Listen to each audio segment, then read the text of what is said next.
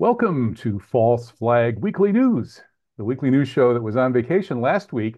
So, uh, many of you, I'm sure, are suffering severe withdrawal symptoms and very happy to get your proverbial fix. I don't know if we should be using these drug metaphors. Uh, Dr. E. Michael Jones, what do you think? I'm hooked on this show myself. So you are. Yeah. I, if, if, if, if, I start trembling, we'll, we'll just start talking and it'll go away. okay. Well, I think it's actually the ADL uh, people who are being paid to watch this show who actually are trembling. Uh, uh, whether it's with uh, with dread or maybe anticipation of the things that they're going to say about us. But I haven't had a good fatwa for a while now, so maybe we can get one going this week. Okay, so let's get into our uh, our screen share and all that fun stuff. So here we go. The screen share for this week's slideshow. What's our image of the week? There it is. It's the theme of the week is uh, Elon goes to Auschwitz, and we will be talking about that in just a moment. However, we first have to get into our public service announcements.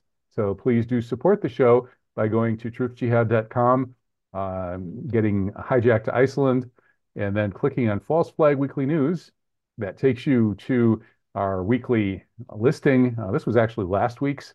And you click on the top listing of all of these stories 30 stories. The very first listing always is the click link to click to take you to our fundraiser. Here's the fundraiser. And uh, I think we, we had this one right, Mike. Two weeks ago, I set up this fundraiser with uh, Bibi guilty of genocide. And the timing is perfect, isn't it? Yep. Yep. He's determined to prove us right on everything. He is. He's actually trying to raise funds for False Flag Weekly News, but we're only up to $110. So, Bibi, you're going to have to work a little harder, make sure we raise the final 90 so that this broadcast can go out. Um, big story this week, of course, is the Gaza Holocaust. The uh, ICJ, International Court of Justice, otherwise known as the World Court, has ordered Israel to abide by the Genocide Convention and to change its ways, i.e., stop committing what appears to be genocide. Some are saying that the World Court didn't go far enough, it didn't order a ceasefire. Here's the, and that's even the mainstream is actually hammering on this. Hey, they didn't order a ceasefire, so Israel actually won. Well, I don't think so. Uh, Bernard at Moon of Alabama points out that the ICJ could not order a general ceasefire. What it basically did was ordered Israel to stop killing Palestinians, or at least radically decrease the number of Palestinian civilians that they're killing. So I don't know. What do you, what do you think, Mike? Was this a, a laudable ruling by the ICJ? Yeah, I don't think they had any other choice in the matter. To, to, if they had gone in any other direction, they would have made themselves irrelevant as a court.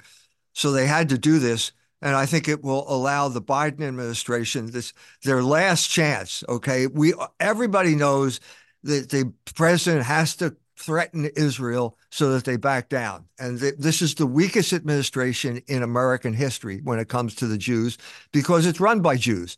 And so, uh, but eventually they're going to have to do it. It's going to have to come, and this will fuel uh, their ability to tell uh, Netanyahu to uh, stop it. Yeah, I mean, it would have been presumably in the U.S. interest to tell Netanyahu to stop it a long time ago. And if they can't do it now, well, I don't know if they'll ever be able to. It was interesting that Yahoo News here, uh, which was, I forget which uh, mainstream wire service it was uh, copying, but the mainstream kept uh, harping on the fact that the World Court didn't order a ceasefire, even though it couldn't, because this wasn't a case of ordering both sides to stop fighting. It was a case of ordering one side to stop committing genocide. So this was actually somewhat distorted. And of course, the Palestinians are unhappy that the World Court was unable to stop Israel from killing them by the hundreds every day. I don't blame them, but I think that's more Israel's fault than the World Court's fault. Yeah, I think uh, both both both sides, as I understand it, were uh, against the ceasefire or some type of. Uh, uh that's the way I understand. I know that Israel was against it. Was Hamas against a ceasefire? No, no. Hamas, Hamas has been uh, calling for a ceasefire from not quite day one, but pretty close. Uh, and that's part of the reason why the Zionists don't want a ceasefire is because it will be perceived as an, uh, a victory for Palestine. Yeah. No, I'm confusing that with this two-state solution. I think that that uh, that died during this whole uh, war. Uh, so the the ante is upped. It has been upped, and uh, as the longer it goes on, the more Israel backs itself into a corner uh, and has to make more and more uh, extensive concessions. as time goes on. So I, I think that the time is on the side of Hamas at this point, especially after this ruling. I agree. Uh, Sam Husseini has been calling for this ICJ uh, process for months. I had him on the radio show a couple of months ago. And at that time, he was sort of pulling his hair out, saying, "Why won't any nation on earth take this to the I uh, to the World Court?" And then, lo and behold, along came South Africa, really the perfect country to do it. So uh, shout out to Sam Husseini for uh, being ahead of the curve on this issue. And Bernard, I think, over at Moon of Alabama, uh, wrote a good analysis here too, pointing out that this amounts to an order uh, to Israel to stop doing what it's doing. And Israel has to come back next month and show that it stopped doing what it's doing, or it get get slapped with a few more such rulings. Unfortunately, the World Court doesn't have an army. Uh, how many divisions do they control? Not very many. Uh, so the death toll continues. Uh, it's the the worst in the 21st century, according to Oxfam, killing Palestinians at an average rate of 250 people a day, the vast majority women and children. Uh, there were 24 massacres in 24 hours at one point this week. Um, it's uh, if, you know if this isn't genocide, what is? But of course, the Palestinians are fighting back, not targeting unarmed civilians, but shooting at the troops who are genociding them. And uh, this week, they had their biggest success, uh, taking out two dozen Israeli troopers in one incident. So it's really a, a, war of terror by the Israeli side, which is going after civilians and basically trying to clear Gaza and just eliminate the human population of Gaza, versus the uh, Palestinians who are fighting against the Israeli military. So it's a it's an asymmetrical uh, war. One side is is uh, the terrorists, and the other side is the counter-terrorists. Yeah, it's asymmetrical in a lot of different ways. Uh, uh militarily, uh, the United States is saddled with a lot of obsolete, expensive weapons, and they're overwhelmed by smaller, uh, inexpensive weapons in quantity, and that's part of the problem here. The other part of the problem is that uh, they can't control the territory. The Israelis can't control the territory that they supposedly occupied. Uh, as far as I know, that attack was in occupied territory. The Israelis had occupied that territory. The Hamas lured them into a building and then blew up the building and, and killed the people in area that was supposed to already be be cleared. The yeah, same yeah, thing. We'll, we'll get into that in detail a little bit later. We have all those maps. Okay, good.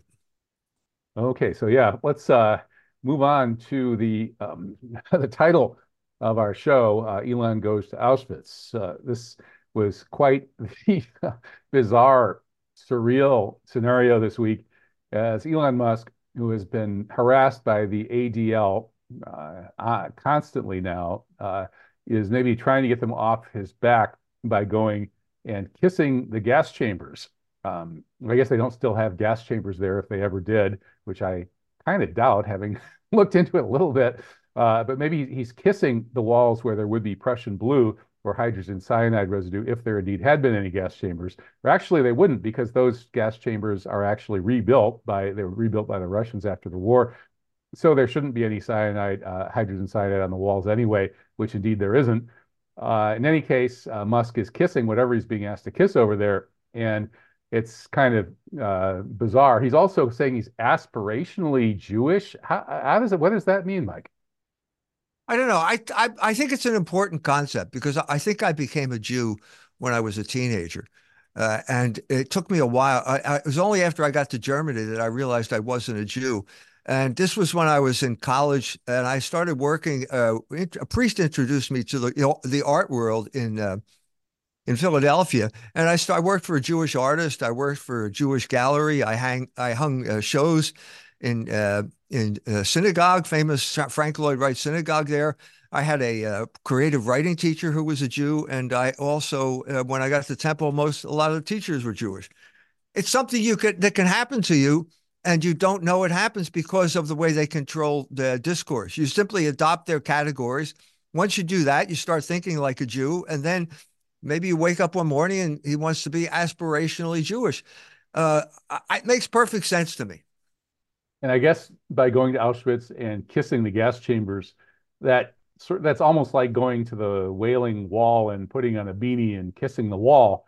Uh, either way, it is a sort of act of abject surrender. um, sort of like the way uh, you know a dog might roll over and show its belly uh, in a ritual No. submission. Yeah, you're right. But I think that the religion has shifted now. I think you're right. You, the the Holocaust is the uh, uh, established religion of the United States of America. Government money builds Holocaust museums all across the country, and I think it has shifted from the Wailing Wall. I think this is a significant event, uh, and Ben Shapiro is doing his job, getting the world's richest goy to bend uh, to offer up incense to an idol, the idol of the Holocaust, which is the real uh, religion of the Jews at this point, and it's the established religion of the United States of America and uh, Europe as well. Okay, well, uh, apparently they're even showing uh, fake footage, uh, supposed Holocaust footage, which of course is all uh, reenacted. Um, so the and Elon is watching it, pretending it's real, I suppose. Uh, so let's let's move on to our music video of the week. Elon goes to Auschwitz. This is a, a takeoff on uh, the Ramones classic Bonzo Goes to Bitburg.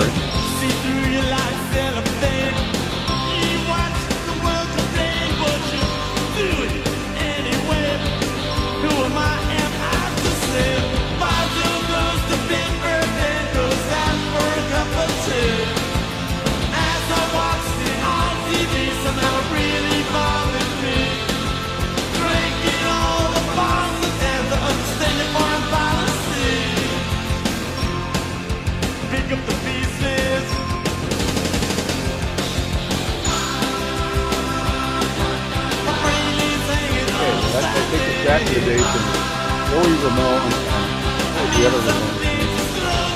Any Ramone? I don't think so. Uh, Liz Anyway, back, back in those days, uh, Reagan Reagan went to Bitburg and supposedly honored the Nazi war dead, and uh, and the Jewish Ramone, I can't remember if it was Joey or Benny or whatever he was, uh, was really upset, and so he wrote that song. And they were all it's the Ramones band had this fight between the Jewish Ramone and the Goyish Ramones. Uh, that's a, a, little known subtext. Maybe you should write the book on that, Mike. yeah, yeah, no, it's it's a time for songs. Uh, uh, I don't know whether you saw Ben Shapiro did a rap song with some Canadian white rapper. Uh, uh, a, a, classic case of cultural appropriation. I'm I'm going to claim credit for this. I know it sounds crazy, but I think it's in response to my interview with Jason Whitlock, uh, where I talked to him uh, and I started talking about uh, the NAACP is a Jewish organization to stop to destroy Marcus Garvey, and he's nodding in approval, and he got a lot of pushback for that. And this video came out. I, am just saying he made it. They didn't have time to make it. It's been in the works a lot, but they released it right after the, the Jason Whitlock thing to break up what looked like to be uh, uh, blacks and whites getting together and identifying Jew as the common enemy. Yeah, they're um, definitely keeping a close eye on such things. Well, all right. Uh, of, uh, let's move on to the Holofabulator section. We don't want to play that music again, that would double our chances of getting sued for stealing Ramones music and using it for nefarious purposes. Uh, so here's uh, Adam Schiff claimed that his family came to America fleeing the Holocaust, but it turns out that it wasn't true. Mike, why would anybody make up something like this? Why would you claim to uh, have relatives who died in the Holocaust? Because it immediately gets you out of jail. Any problem you have, any Jew who gets his hands uh, caught, caught with his hand in the till or his pants down can say, uh, "I have relatives who died in the Holocaust, and you're you have to forgive him," and everything is uh, uh, put on hold, and nothing happens. So when, it's when Jeffrey again, Epstein got caught with his pants down, it didn't help him. No, he had too many enemies, and he could have uh, they could have taken him to court, and so they had to kill him. So, uh, but uh, he, Epstein's job was to get uh, incriminate other people. It turns out that Alan Dershowitz was one of them, and he's back in trouble again. He said he never took off his underpants, but there are about seven girls now, who are, or former girls, who are saying that he did. Uh, well, I, think that the, the, invoke its Holocaust ancestors pretty soon. I'm saying the the the sheer number of people playing this card shows the desperation that that they're involved in. They're not holding on to the narrative. Uh, uh, uh, they're it's it's failing all across the board, and the more they invoke it, the less power it has in getting them out of trouble. It has reached the point where I think the tragedy has turned into farce. Uh, Well, uh, Blinken is running all over West Africa, and undoubtedly, the first thing he says, as always, is uh, he references his stepfather who survived the Holocaust. So here he is uh, giving an African leader um, a, uh, a, Blinken Auschwitz football team T-shirt. Uh, so do you, you think that Blinken's complete, you know, ineffectual diplomacy, you know, that he can't do anything to stop this genocide, and now he and Biden and the whole team are pretty much uh, co-conspirators in genocide. You, you, think that his inability to be uh, professionally diplomatic has something to do with this reflexive tic where, you know, the same way Dr. Strangelove couldn't stop uh, giving that salute, uh, Blinken just can't stop referencing his stepfather and the Holocaust everywhere he goes. Yeah, it, it, it leads to stunted development. The, the powers of persuasion that you should have developed as a diplomat leading up to this position never developed because every time you got into a tight spot, you could always say, I have relatives who died in the Holocaust. And then it, it worked and it worked and it worked, but he got stupider the more he used it. And then finally you show up in Africa. Well, what do they care about this? This is this is not their they don't have a dog in this fight. So why why are they going to pay any attention to this? All of the skills that you should have been developing as a normal human being have all been uh, stunted because uh, you had this get out of jail card. It, it simply magnified the problem that Jews have, which is their rebellion against logos and logos is reason and speech. So you already had that handicap coming into this thing and now it got worse because you never had to talk to anybody. You never had to be reasonable with anybody and say well look i understand what but you know back and forth. No.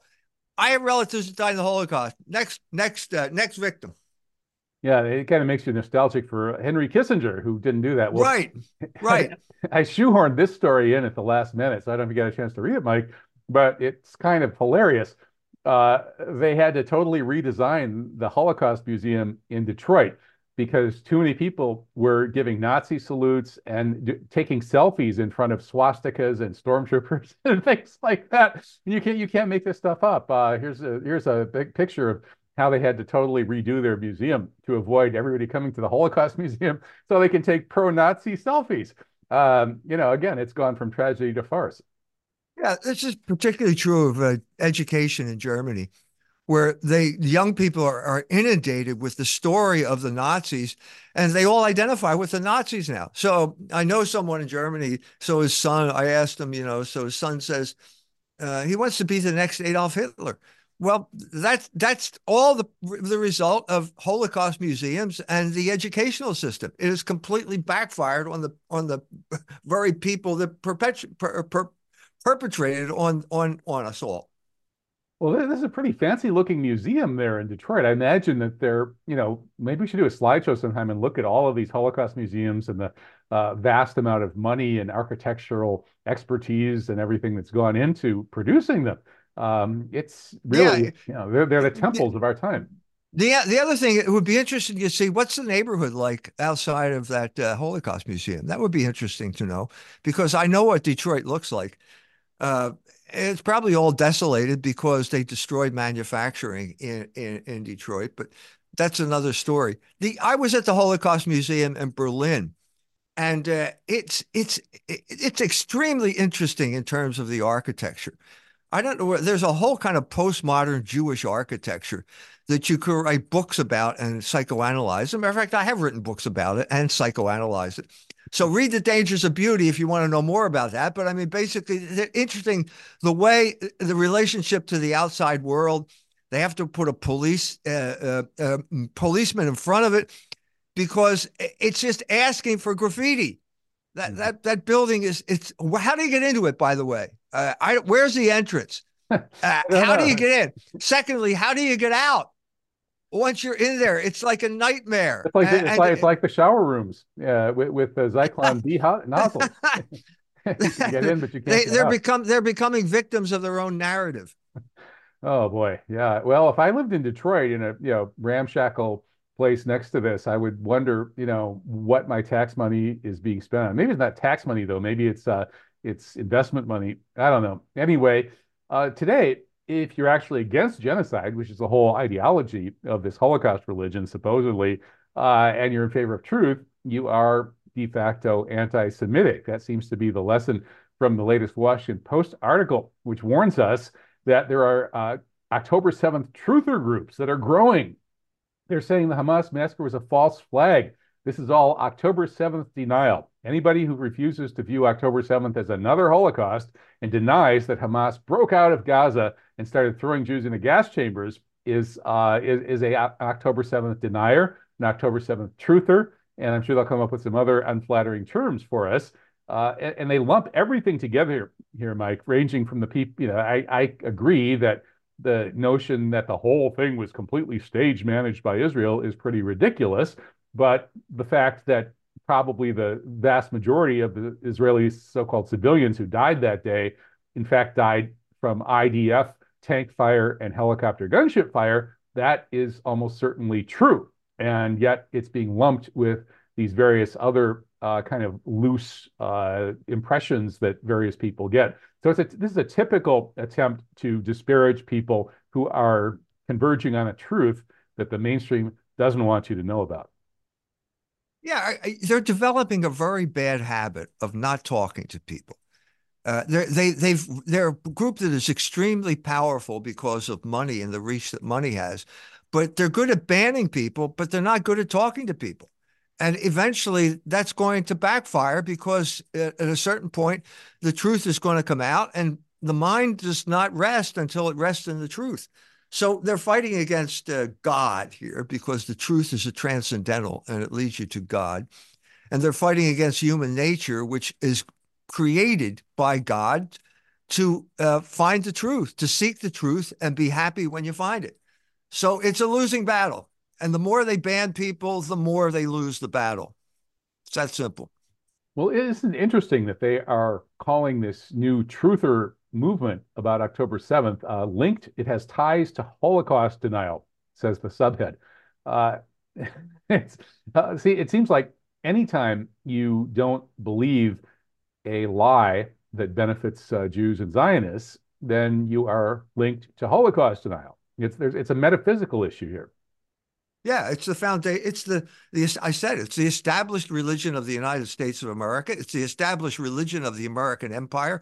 It, Eisenhower said, "Now we now the American soldiers know what they're fighting for." That was at the very beginning of the creation of this narrative, and he gave some indication of why it's there. It's there to give meaning to your life. It's there to say, you know, we are good people and we bring freedom, whether you like it or not, whether Gaddafi liked it or not, whether Iraq liked it or not, and so on and so forth. That's that's all bound up with this narrative of the American troops arriving in the concentration camps. Yeah, uh, yeah, it's it's uh, interesting, isn't it? That you know when when this whole thing happens, sort of in you know in real time, and we can see the problems with the Israeli victimization narrative of October 7th. We look at how grossly exaggerated their propaganda was, with uh, you know 40 beheaded babies, babies roasted in ovens, uh, mass rapes, all this complete nonsense that's been totally debunked, and yet they're screaming it and insisting on it and, and calling you names if if you even question it. And that sort of makes you wonder if the same dynamic might have been at work in, you know, around the World War II issue. That is, if they're lying this outrageously and screaming about what poor little victims they are when they're the ones that are committing genocide, you know, if they're if they lie that badly, why should we believe what they say about their alleged victimization during World War II? Yeah, it's like it's like a house of cards. And you lose credibility and that means we don't believe any anything you said. Everything is being called into question. It's it's like testimony uh, in a court. Uh, if if you're caught lying it bring it calls into question the testimony that you previously given and that's precisely what's happened here. They're even admitting that they lied. That this outrageous propaganda about the babies being headed all stuff. They have to admit it, but now it's too late because you already lied. It's like it's like Holocaust denial. One preposterous story after another. Okay. Debbie Lipstadt really kind of threw it, admitted in 1992 that it was indefensible. They couldn't defend the narrative anymore. And so she made it illegal to question it. So, so she was promoting a guy by the name of Wilkomirski, uh, who was a child from Latvia who w- went to a child concentration camp Well, it turns out the guy's name is Dössekker. He's not Jewish and he didn't come from Latvia. Well, wait a minute. Is that Holocaust denial? Because she was promoting that. If you say Wilkomirski's real name is Dössekker, is that Holocaust denial? Well, it was before 60 Minutes exposed this guy because Debbie Lipstadt was promoting it. And truth is the opinion of the powerful, according to people like Debbie Lipstadt. So why should anyone take it seriously? Why should someone be uh, threatened with jail for denying something, in, let's say in this instance, that obviously never happened? Well, you can go to jail in Germany for saying that only 5,999,999 Jews died during the Holocaust, not 6 million. Uh, you know, one less than 6 million, and you can be jailed. So I wonder if claiming that there were really only 39 babies beheaded by Hamas and roasted in ovens will get you jailed in Germany anytime soon. I hope not. Um, well, I don't think we're supposed to be criticizing Israel this way, Mike, because there's a right way and a wrong. Well, you're the Catholic, uh, but it's probably true for Muslims too. There's a right way and a wrong way to criticize Israel, according to this Catholic magazine. And you tweeted about this. Uh, what, what's your take on these speech police people who are trying to keep the Catholics in line so that the Jews can remain in power? Yeah, the, the Jesuits are the uh, the proxy warriors for the Jews uh, in the Catholic Church. There's there's no question about it. I could you I could go into a long history of what happened to the Jesuits after World War II, uh, but uh, basically that. It, the, the, crucial link is homosexuality. Uh, there are there are many homosexuals in the Jesuit order. They are the vanguard of trying to promote homosexual behavior or legitimize homosexual behavior. Uh, because homosexual sexual liberation is a Jewish project, and they love it when uh, Catholics uh, create an internal front in places uh, like the Catholic Church. But so what I said was basically, let's just cut to the chase here. Stop telling us whether I'm a Catholic in good standing or not. Please, okay? Please don't call the ADL and ask whether I'm a Catholic in good standing. We don't need advice from Jews to tell us how to be good Catholics, which is basically what this article is all about. Why don't you just uh, accept the fact that maybe you're doing something wrong?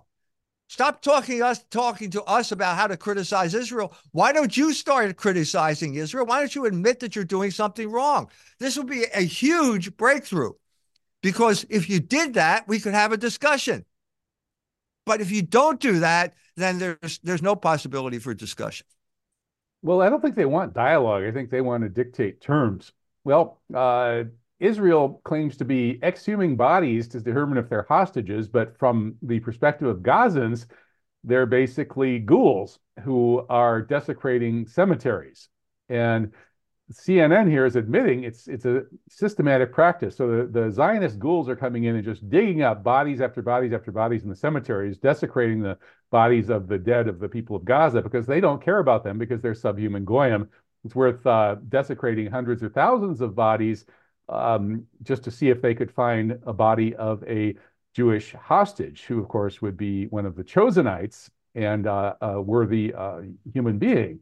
So, I mean, you know, you can't really make this stuff up. Um, it's, uh, I don't know. You, I mean, how, how would you feel, Mike, if, if the Jews came to the Catholic cemetery uh, where you live in Indiana and just started digging up all the bodies to see if maybe there was uh, some Jewish Holocaust survivor buried there?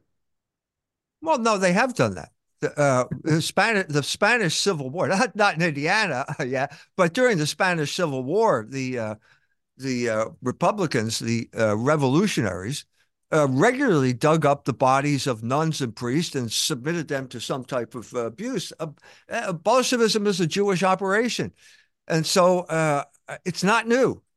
It's not new. There's something really, what should I say, demonic about this activity when you're talking about the treating the dead with respect, you're going all the way back to ancient uh, Antigone. That's what Antigone is about. So the ancient Greeks, they were not Christians, they were not Jews, they were not Muslims, they were just human beings, and they said that treating treating the corpse with respect is something that uh, supersedes the law of the king. That's the whole story of Antigone, and it's the Greeks who came up with that idea. Well, apparently they didn't uh, tell the Jews about it, or at least not the Zionists. Um, okay, we're back here and moving on to our next slide.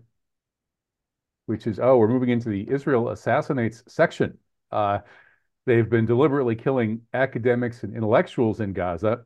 And it's interesting that that kind of mirrors what went on in Iraq after the U.S. invasion. When the U.S. got control of Iraq, they let in the Israeli hit squads who started going after the scientists, the uh, professors, uh, basically anybody that could help make Iraq uh, successful enough to ever be a problem for Israel. Uh, so here they are in Gaza doing the same thing, destroying universities, killing academics and students. So far, they've killed 94 university professors, hundreds of teachers, and thousands of students, and they appear to be deliberately targeting some of these people. Uh, and meanwhile, they're also assassinating Iranians, uh, and of course, that will get them a response. And this is all just the latest in Israel's you know, policy of these kinds of assassinations. Uh, a small portion of that story is told by Ronen Bergman in Rise and Kill First. Ronen Bergman, of course, works with the Mossad himself, so it's not going to tell you the really uh, the worst stuff. But then here's the New York Times telling us that uh, assassinations don't work, and, and they're quoting Robert Baer, the former CIA kind of lead black ops guy for the Middle East saying political assassinations just rarely work. They're a tactic of desperation or insanity. You can't get away with murder. Well, uh, Rise and Kill First, which again is just a small part of the story, does show that Israel has gotten away with murder and changed history through its murders, although not entirely to its own benefit. Uh, these things have a way of backfiring.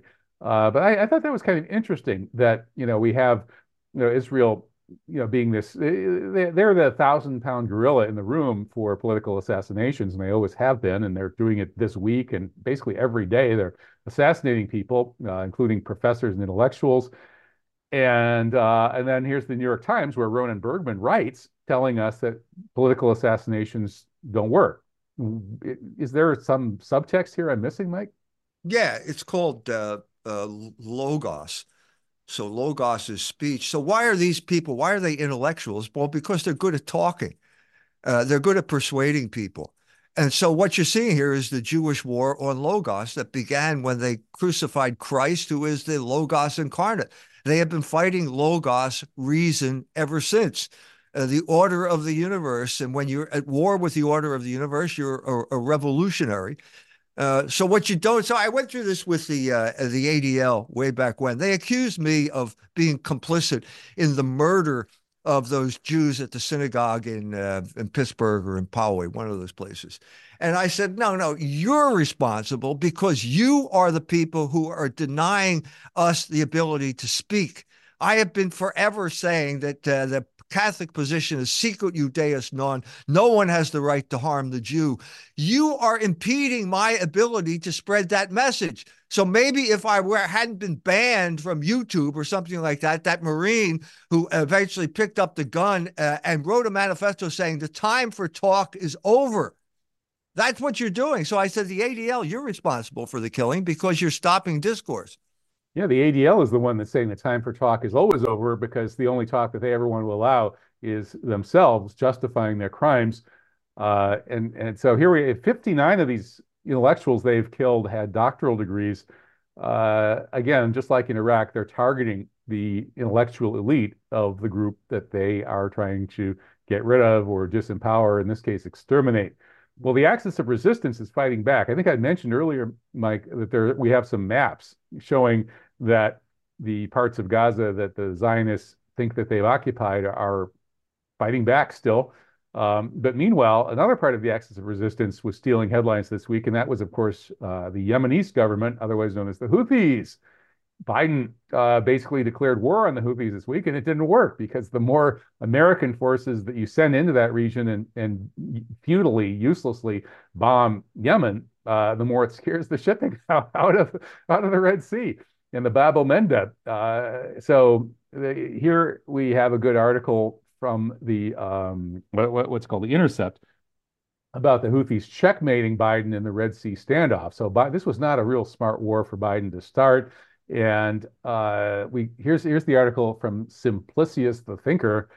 Uh, I thought that was a good summary of the way the war is really turning against the Zionists and the Americans uh, compares it to Ukraine's uh, doomed assault in in, in Kharkiv, uh, big miscalculation, sunk cost fallacy. And here are the maps we're talking about. You mentioned these earlier, Mike, that the resistance fighters have re-infiltrated the entire north, which was supposedly cleared of them.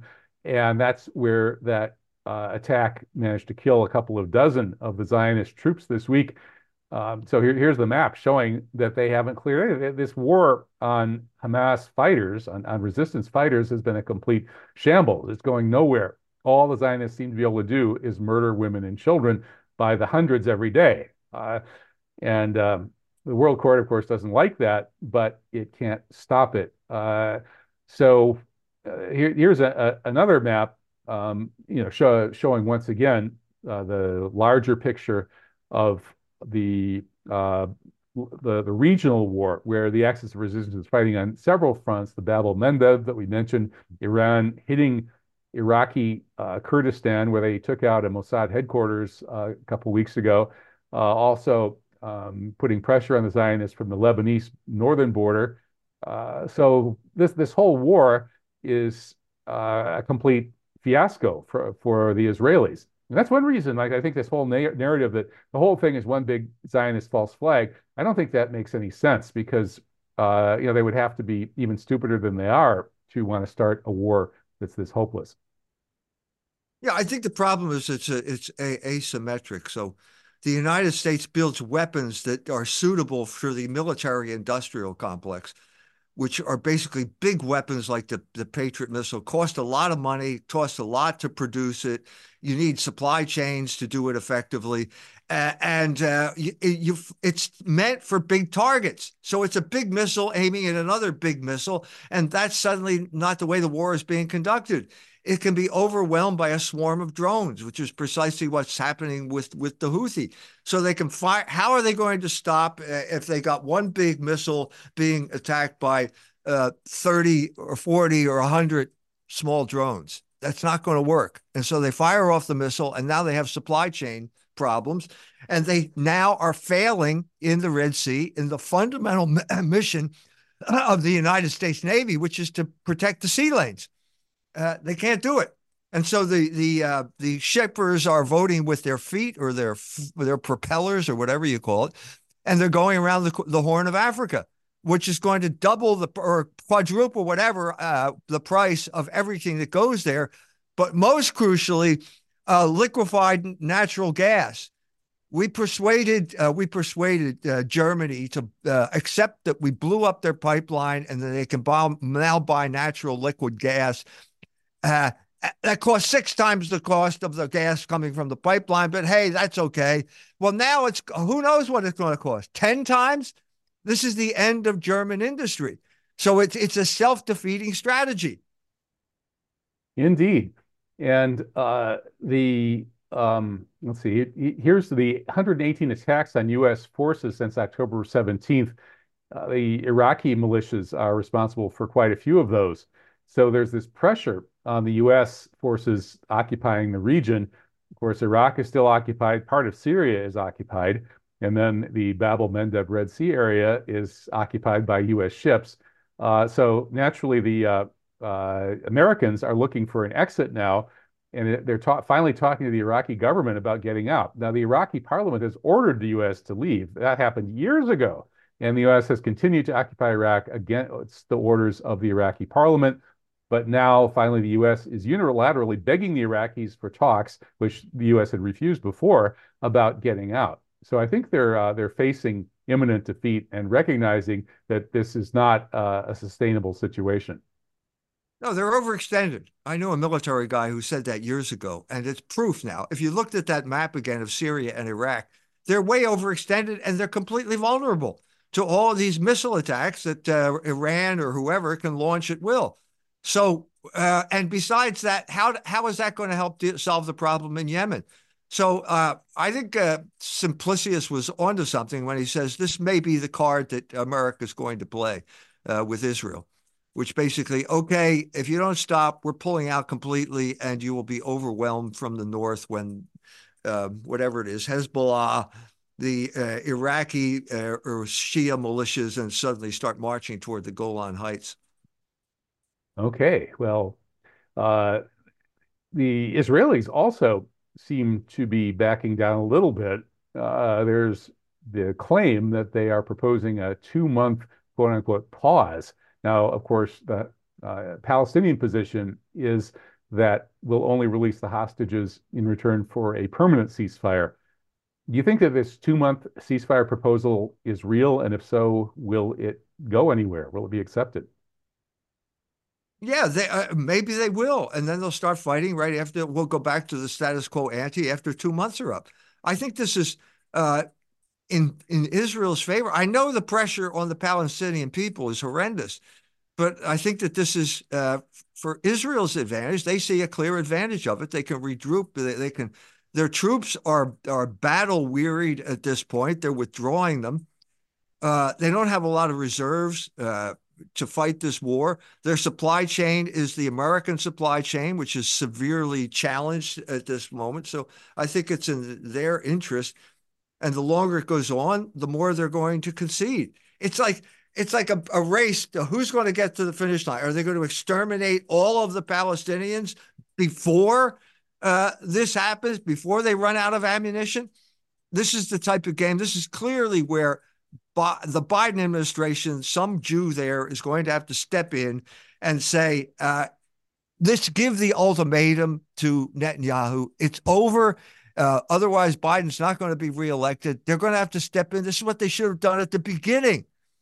I forget who made this point. Was it Simplicius? But he, this is the weakest government ever. Every single other government president was able to bring the the, the Israelis to the table, kicking and screaming.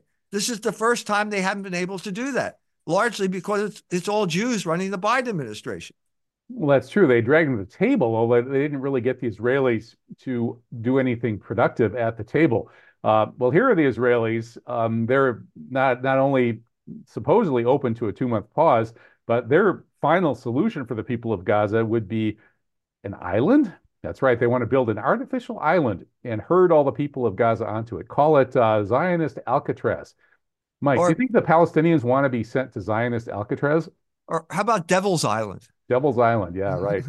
uh, this is sheer craziness. Oh, so a floating concentration camp as opposed to an open air concentration. This is crazy. This is a sign of desperation.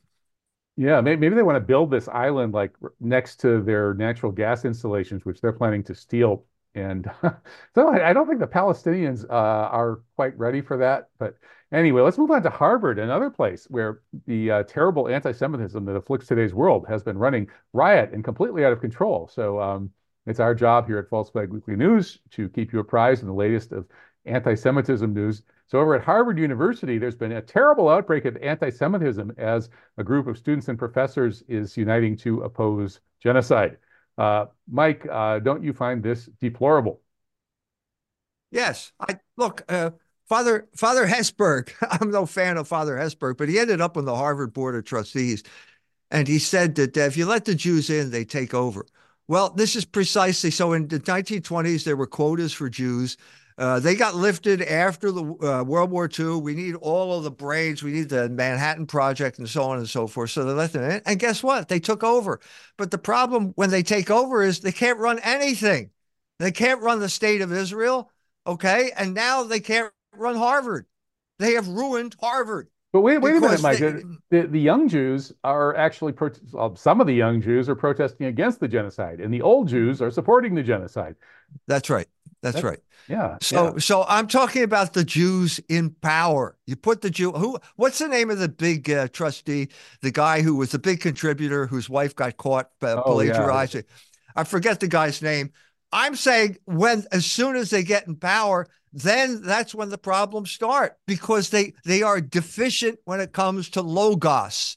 Okay, the motto of Harvard is veritas, which means truth, which means a kind of impartiality and a willingness to be convinced by the facts or convinced by the truth of the situation. That is the antithesis of the way Jews think.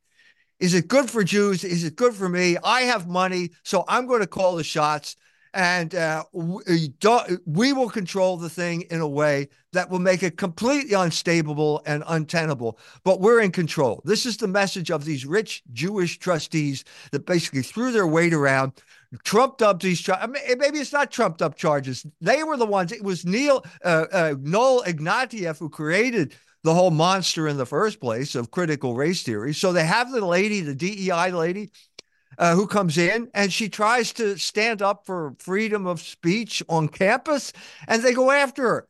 This is crazy. You're cutting off your own nose to spite your face. You're proving the Jews can't rule anything. They start, they're wrecking Harvard. Well, the, uh, the, Jews who are supporting the genocide, as opposed to the younger Jews who are opposing it, uh, don't seem to have succeeded in shutting down the pro-Palestine movement on campus. Uh, and here's the New York Post deploring the uh, terrible, horrific, anti-Semitic Hamas uh, terrorism being committed on on Harvard as somebody is quote unquote defacing these propaganda kidnap posters. Uh, so uh, they're uh, what sick. Jeffrey Epstein and 9/11 conspiracy theories are being written on these posters. Here's uh, uh, Google the dancing Israelis uh, scrawled on one of these posters, and somebody else scrawled, I'm blind, and even I can see Israel did 9 11, uh, reads a message uh, covering her head. So uh, another kidnap poster had this, this baby who ended up in the captivity of Hamas. somebody wrote, head still on, which I guess was admittedly somewhat tasteless. But still, uh, the Zionist uh, 40 beheaded babies propaganda was even more tasteless because it justified genocide. And then there was uh, an I knew Epstein scrawled on that one. So, so uh, these uh, uh, somebody at Harvard is sick of the Zionist propaganda. In fact, I bet a lot of people at Harvard are. Yeah, it's it's analogous to this asymmetrical warfare I just described. So the Jews control the mass media, but you got all these people scrawling graffiti on their posters uh, how are you going to stop that? You've got one big missile that's going to blow up everybody who has a, a, a magic marker. This is this is it's not working. It's not working. Uh, when are they going to wake up? When is when are, are the Jews going to apologize for doing something wrong? When is that what, going to happen? You know, when, when you scrawl stuff like this on these posters, at least you don't get it deleted instantly, like happens when you say the same type of thing in the comment section on some obnoxious article. but so maybe that's one one reason people do this is that they're sick of being censored everywhere else. There's one place you can actually write something and not have it immediately disappeared by the censors. Uh, but anyway, shout out to the the Harvard people who are pushing back against the genocide propaganda. And fi our final Harvard story is that they're having to retract papers uh, based that were full of falsified data at the Dana Farber Cancer Institute in Boston, which is affiliated with Harvard they are already initiating six retractions, and there are 31 others in the process of being corrected. So that uh, Harvard president that they basically forced out for supporting the Palestinians, uh, who had a couple of items of plagiarism or in, incorrectly, inadequately cited uh, citations in, in her work, uh, wasn't the only one at Harvard who's producing this kind of uh, fake research. No, it's time to tell the story about what happened at Harvard uh, by going back to the SAT story and the Kaplan tutoring course in Brooklyn, where the guy Kaplan, the Jew Kaplan, got the got the questions and answers of every single question on the SAT. He told them to the Jews who took his course, and then they got 18, they got uh, whatever 1600 on their SATs, and they all got into Harvard, and then they took over Harvard. So this this debunks the myth of Jewish intelligence. Okay, it's in it's in uh, Nicholas Lemann's book, The Big Test. If you want some type of uh, reference here, uh, it's of goes back to Heinrich Graetz. Heinrich Graetz wrote the, the first history of the Jews. He said that the only thing Polish Jews ever learned from studying the Talmud was how to cheat people. So they're really good at cheating. Well, that's the message that you need to uh, apply to Harvard. They're really good at cheating. Well, according to some great analyses that Ron Unz has done on uh, ethnicity of uh, people being admitted to Harvard, it seems that the if if if there was a problem, you know, when the first wave of uh, this you know huge wave of Jews uh, moved into the Ivy League back in sort of the 60s, 70s, 80s, at that time the discrepancy between their ability as rated by test scores and grades and things like that and they're being admitted was not nearly as great as it is now. That is, there's been uh, a huge kind of fall off in Jewish academic performance, and yet they're still getting into Harvard in the same numbers. It turns out that they're being uh, massively uh, discriminated in favor of, whereas the non-Jewish whites are the most discriminated against group, according to Unz's analysis, which was actually the analysis that led to that Supreme Court case on college admissions and uh, affirmative action. So it's anyway, people should look into that, check out the arguments, and see what you think. Uh, and if you agree with us that uh, that that things are burning down, maybe it's time to pull out a fire extinguisher. That's uh, what uh, Gerzegers Braun. I love that name, Gerzegers Braun. He's, he went Gerzegers on the Hanukkah candles. Gregors. and and and he's now been stripped of his legal immunity. So they're going to try and throw him in prison next to uh, Alfred Schaefer, I guess. Alfred's in there for not buying into the entire uh, Holocaust narrative. And Gerzegers now they're going to get him for extinguishing a menorah candle. But he sounds like a pretty reasonable guy reading this article about him in Arktos.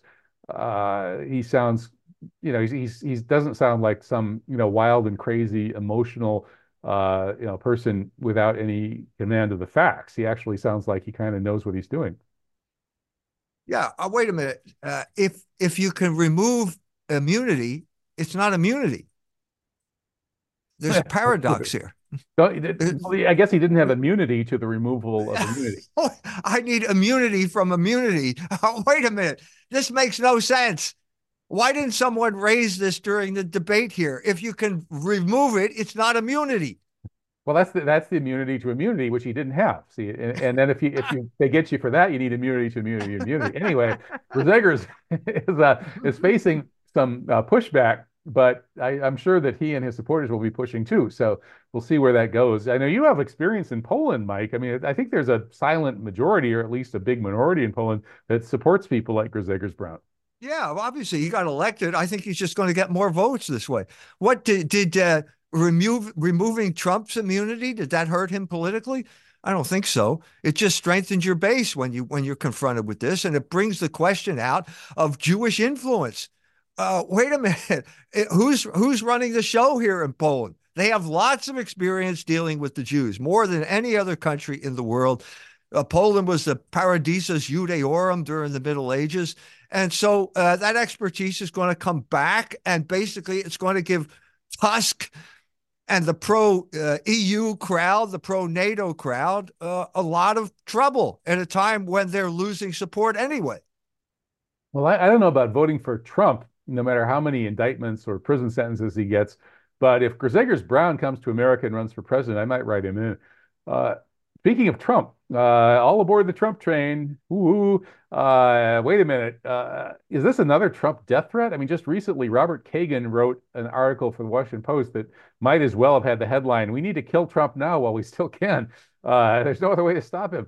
And now here we have a more subtle, slightly more subtle message with a bullet hole and then somebody holding this cash. And if you add up the cash, it adds up to $47. And so he would be uh, president number 47, I guess. So Alex Soros was tweeting this image of the bullet hole in the $47. And uh, here's uh, Natural News arguing that that was incitement to assassination. What do you think, Mike? Is this uh, the bullet hole in the $47? Is that uh, another secret message from the Atlantic and the neocons that they want to, you know, get Trump assassinated? Yeah, it sounds that way to me. Why isn't this banned on uh, YouTube? Why isn't this banned? This sounds like a death threat to me. Uh, and it brings up all of the people who were uh, murdered in the past. Uh, the whole what happened in 1968, a kind of purge of the leadership uh, that uh, was supposed to threaten the Vietnam War, the continuation of the Vietnam War. It brings back all these Times, memories. Political assassination doesn't work. Yes, tell that to the Israelis. John F. Kennedy, Robert Kennedy, uh, Martin Luther King. Now it's Thomas Merton. All these people uh, murdered uh, uh, for political purposes. It, it, discredits the American narrative, doesn't it? I mean, if you have to assassinate people in order to deal with them, but it's completely in line with the character assassination that is the the stock and trade of people uh, groups like the ADL. It's just the, the logical step. You want to kill the person's character. If it doesn't work, we'll kill the person. Well, the lawfare approach to Trump doesn't seem to be working too well. Now, you know, personally, I'm not that thrilled about the prospect of another Trump presidency because that's I think that's what Netanyahu is waiting for. He would love to keep the genocide going long enough to get Trump in office, and he expects that Trump would rubber stamp it. Well, of course, Biden's rubber stamping it too. So what's the difference? Um, well, here's where there might be a slight difference down at the southern border. There's a big fight now between Texas and Washington about who decides whether or not we stop any Ill people illegally crossing the border. And Texas wants to, and the Supreme Court apparently uh, sided with Washington, but uh, Abbott in Texas is continuing to put up razor wire. Is this heading into Civil War II, Mike? Looks that way. Looks that way. I mean, except that now it's not going to be the North versus the South. It's going to be the middle versus the two the two coasts. That's the way uh, the, the the states uh, who are supporting uh, Texas in the Texas uh, defense of the border. That's the way it's shaking out now. So yeah. uh, why, wait a minute, one more war. Okay, now not only are you fighting the Houthis now, now you're going to fight the Texans. Uh, this is not. The, maybe there's something wrong with your policy. Stop and take a deep breath. Maybe the, the Biden's minion, who are the real story, this is Mayorkas, okay? Mayorkas is responsible for this. He's the guy, when you bring him into the Senate, he says, I have relatives who died in the Holocaust. You can watch him say it. He's uh, completely failing in his job uh, to protect the border, but maybe his job is to simply pack the rolls of Democrats, potential Democrats, with all these people. Whatever, it's failing. Maybe you should reconsider. Maybe this you don't need a civil war to complement the war in the Middle East. Well, if the Fed sent in a company of tranny troops to go up against the Texas Rangers, I think I'd be betting on the Rangers. Uh, now, moving on to COVID dystopia news. Uh, the Dutch Queen of Davos says that biometric digital IDs are good for tracking vaccination status. Well, I can't wait to get my biometric digital ID going so they can track my vaccination status. How about you? Yeah, it shows you that the Dutch are completely nothing but vassals of the of the rich and the powerful. They they sold their soul to the oligarchs, uh, and now they're reaping the contempt uh, that they gained from their own people. This is just like one other step, like the whole Dutch uh, farmer crisis uh, that is now the German farmer crisis. Uh, everybody's supporting. They they wanted to basically take over uh, thirty percent of the nationalized thirty percent of the farmland. No, of, of the total ho- of Holland. Okay, fifty percent of the farmland. Uh, because there's too much nitrogen coming out of the cows or something like that. This is the most uh, productive farmland in, I'd say, in the world pro acre and and uh, the, the the the Dutch leadership is doing nothing but opposing the Dutch people, the farmers, their own farmers, at the bidding of the you know World Economic Foundation, Davos, all those people. Terrible. It's degrading. Well, Europe doesn't need food or fuel, I guess, right? They blow up the Nord Stream, stop, you know, giving them fuel, and and then you know take out their farmland, and I don't know what they're going to live on or how they're going to kind of heat their houses. I think you need to heat houses up there where we are down here in Morocco by the Mediterranean. We don't need to heat our house, but up there in Europe, I always thought they did. But silly me. Uh, speaking of places where you need to heat your houses, how about Canada? The Canadian truckers uh, beat Trudeau in federal court. It's a little late, but know, that was one of the most outrageous abuses during the uh, COVID dystopia era was when Trudeau declared an emergency and seized the bank accounts of the peaceful activists who were giving him a hard time politically, which is kind of what dictators supposedly do. Yeah, it was intimately connected with the Ukraine too. Chrystia Freeland was the lady, the the uh, uh, the the lady who pulled the trigger on this type of thing, freezing people's bank accounts and so on and so forth. So well, uh, I'm no, I'm no, I'm no lawyer, but that this opened the government uh, to lawsuits because they overreached and and uh, infringed upon the rights of their people. Is there going to be some type of lasting uh, consequence that the government has to face so that they don't do it again? Uh, good question. Well, yeah, Trudeau should be thrown out of office for doing this. I mean, that's if if Trump, you know, went and seized all the money from all the Democrats that opposed him and froze all their bank accounts I mean, everybody would be clamoring for his head, but Trudeau does it, and the same people who clamor for Trump's head uh, all the time uh, don't seem to care. Oh, well, well, I think we're getting down to the wire here in the show. So we have a couple of firsts to report. One of them, this is a first, you're now being encouraged by the mainstream to teach conspiracy theories in the college classroom. Wait a minute, Mike, I got ran out of the University of Wisconsin for supposedly teaching conspiracy theories, even though I wasn't. I was actually just looking at the so-called war on terror from a number of different perspectives. And one of those perspectives, among several, was the Muslim majority perspective, according to which 9-11 was a false flag. The polls show that the vast majority of Muslims believe that. I was teaching a class on, you know, intro to Islam. I thought maybe that, you know, it's relevant what the Muslims actually think in an Islam class. But silly me, uh, I was accused of teaching conspiracy theories and made unemployable in the American Academy. And now here it is 2024, and the Times Higher Education and Inside Higher Ed are telling us that you should be teaching conspiracy theories in your college classroom. Of course, you should be teaching students not to believe them. well, you taught the wrong conspiracy theory. That's your problem. It's your own damn fault, Kevin. You should have taught the insurrection conspiracy theory. How about that one? That's an acceptable co conspiracy, right? Well, 2006, 9 11 seemed like an important one to me, but what do I know? Wrong conspiracy. Get with the program. Okay, now if you hire me back, uh, University of Wisconsin, uh, which I'm not even applying for, uh, I will be much more careful in how I teach or which conspiracy theories I teach. Ah, and our last first. This is a this is a first. Saudi Arabia opens its first liquor store. Uh, I guess they just cut the ribbon or something. And it where where is it in central Riyadh? So uh, now the winos have a place to hang out in Riyadh. And I, he, False Flag Weekly News has the inside scoop on how this came about. It was this moment. Uh, it, it, was an agreement between bin Salman and Putin that uh, if Saudi Arabia leaves the U.S. orbit and joins the BRICS, uh, Putin will be able to get vodka when he visits. So that was the deal. There's Putin with his vodka. And uh, here is bin Salman. Uh, now, this was a few years ago, celebrating with champagne. So bin Salman's a heavy drinker. He'll probably be uh, staggering around outside that new liquor store in Riyadh, clutching a paper sack. And you'll know it's him uh, if you sort of peel back that red thing he had, he'll pull down over his face, but you'll have to pull it off and you'll know that it's him. So that's uh, that's our last story here. Uh, bin Salman whooping it up in downtown Riyadh at the first ever Saudi liquor store. Uh, any final thoughts on that, Mike? Yes, in vino veritas. in vino veritas and maybe even in vodka veritas because the Russians are telling more truth than the Americans. And that's our final uh, comment for the week. That's False Flag Weekly News. We'll be back next week, especially if you send us money. So, hey, until then, uh, have a great week. And you too. Thank you, Mike. Uh, appreciate your, your uh, learned commentary. You're welcome. Okay. Bye bye.